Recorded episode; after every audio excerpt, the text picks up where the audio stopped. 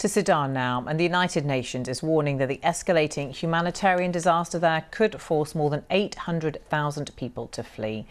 The UN says more than 330,000 have been internally displaced and over 100,000 have already crossed the border from Sudan into neighbouring countries. In the capital, Khartoum, fighting continues despite promises of a ceasefire. As foreign nationals attempt to flee, a US ship from Port Sudan has arrived in Jeddah in Saudi Arabia on Monday. There were 300 evacuees on the ship, including 100 US citizens. And the final two evacuation flights for British nationals also left on Monday. Those unable to leave by plane are taking boats. The British government estimates that around 4,000 Britons were stuck in Sudan and more than half of them have now been evacuated. Well, this is the scene live in Sudan's capital, Khartoum, right now, where there is a nominal ceasefire still in place, but we know that fighting has very much continued there. We can see plumes of smoke in the distance, which no doubt will relate to the ongoing conflict there. Well, as Sudan's rival leaders agree to send representatives to begin negotiations, our diplomatic correspondent Paul Adams has more. There's been a kind of tentative agreement in the last couple of days uh, among the representative, the, the, two warring parties to send representatives. The, the UN says that that, that that agreement exists in principle, but that nothing has actually been arranged in terms of where and when the two sides sit down. So it, we need to watch that to see if that firms up. Um, but certainly an offer has been on the table um, from South Sudan uh, and I think also from Saudi Arabia to host talks between the two sides. Uh, and at some point, uh, amid pretty concerted international pressure, uh, one hopes that those talks will indeed take place, but no concrete plans just yet. And what do we know about fighting, not just in Khartoum, but across the country, despite the fact there is a supposed ceasefire taking place? Yeah, it's become a very familiar pattern, hasn't it, of uh, talk of ceasefires, and yet that familiar now, familiar uh, scene across uh, the northern reaches of Khartoum with black smoke drifting across the city.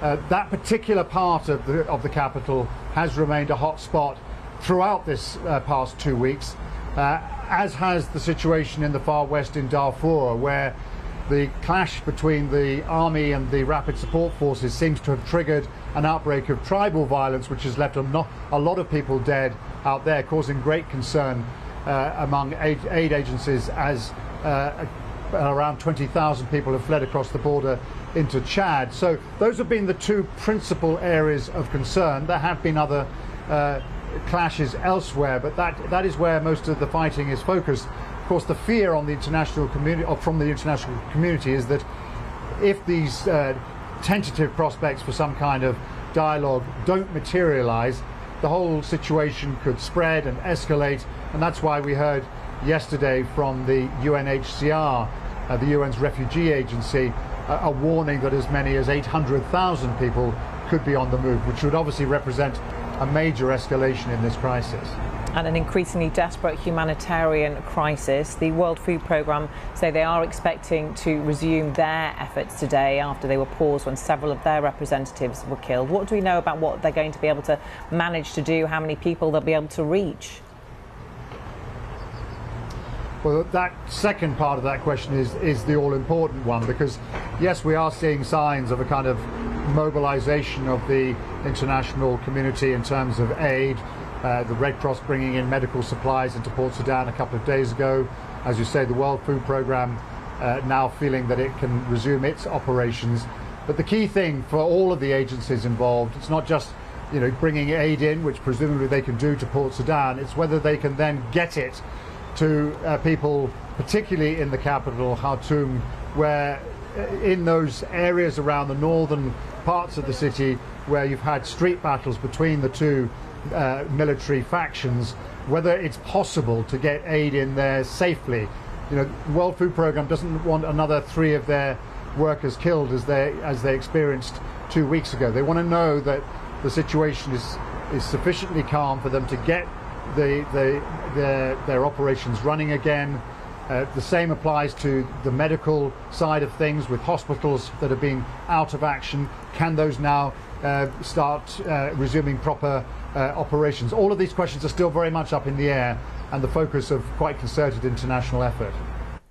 Paul Adams there. Well, as I said, there is a nominal ceasefire taking place across the country, but there has been, according to local residents, the sound of sporadic gunfire across Khartoum. And as you can see there, plumes of smoke in the distance there, with local residents also saying there has been the roar of warplanes. Well, let's go live now to Hajooj Kuka, who's an award-winning filmmaker helping the Khartoum Emergency Response Room from Berlin. He's based in Khartoum but has been stranded in Berlin since the 15th of April. Welcome to you. Thanks very much for being with us. Just explain to us what these emergency response rooms are, how they work. Okay, as you heard, um, the UN doesn't have access to these people. And right now in Khartoum, Khartoum is a city that has between 8 and 10 million people. So people have been able to sustain and remain by getting together and creating these neighborhood response rooms.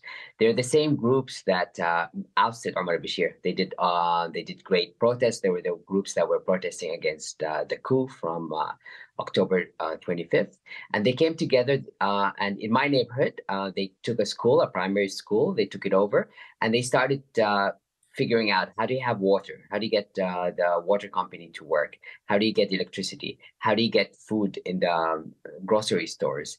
Uh, they set up small little um, emergency um, if somebody gets injured if somebody needs some medicine and stuff like that. So they got together and they started doing that and they started organizing across the neighborhoods.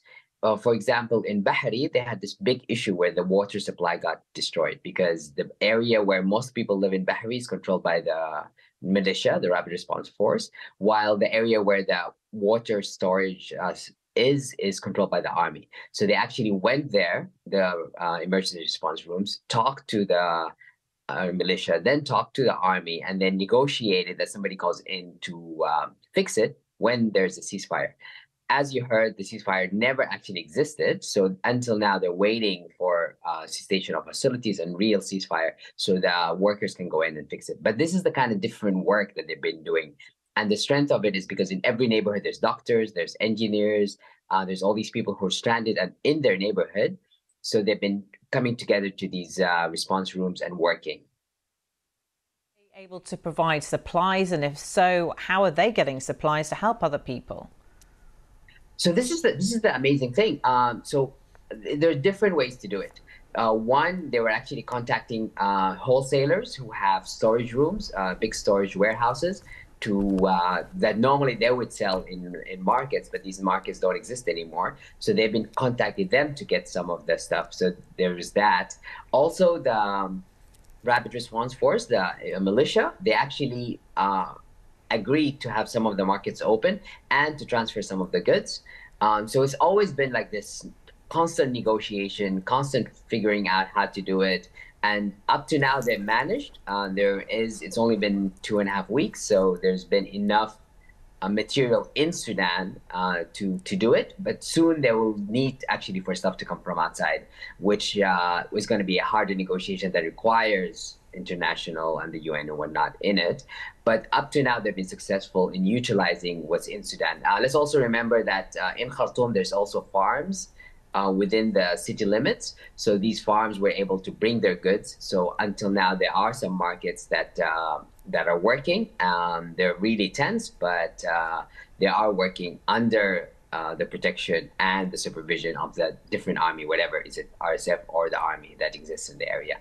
As, through the, nego- the, constant negotiation with the emergency response rules. you tell us about your personal circumstances. I said that you're stuck in Berlin, um, and now since you've been there, this fighting has continued. What are your thoughts about trying to get back to Sudan, um, and, and, what are you doing to try and improve the situation from where you are in, in Germany? So, me personally, I was uh, on on the 15th, I, I haven't even checked in and I was heading back home when the war started. So I got stuck outside. And because I was so connected with people in my neighborhood and with different uh, committees, uh, resistance committees, I was able to, through phone calls, through connecting, trying in the beginning to help, helping people get out, helping my mother get out. Uh, she's right now, she made it through the border and she's in Aswan uh, trying to figure out with my friends and my loved ones what to do. And then slowly it went to the no uh, no war campaign. uh, doing graffiti in the walls, trying to like figure out how to get money across. Uh, the banking system has collapsed. So I've been mainly thanks to all these technologies that we have, like um, through WhatsApp, through Telegram, through getting uh, Zoom calls, trying to like organize people on the ground and being a point where I'm online while they're they're when when bombings happen in certain areas they get offline. So trying to to do that. So I've been mainly like just communicating all the time and trying to get people to do things. Also being a filmmaker, I've been trying to encourage people to document what they're going through and uh, putting together a lot of the documentation that's happening. So we have to tell our stories and not uh, not just get that lost because it's very important to tell this story of one of all what's happening, but also of resistance uh, Sudan is going towards democracy, and the army.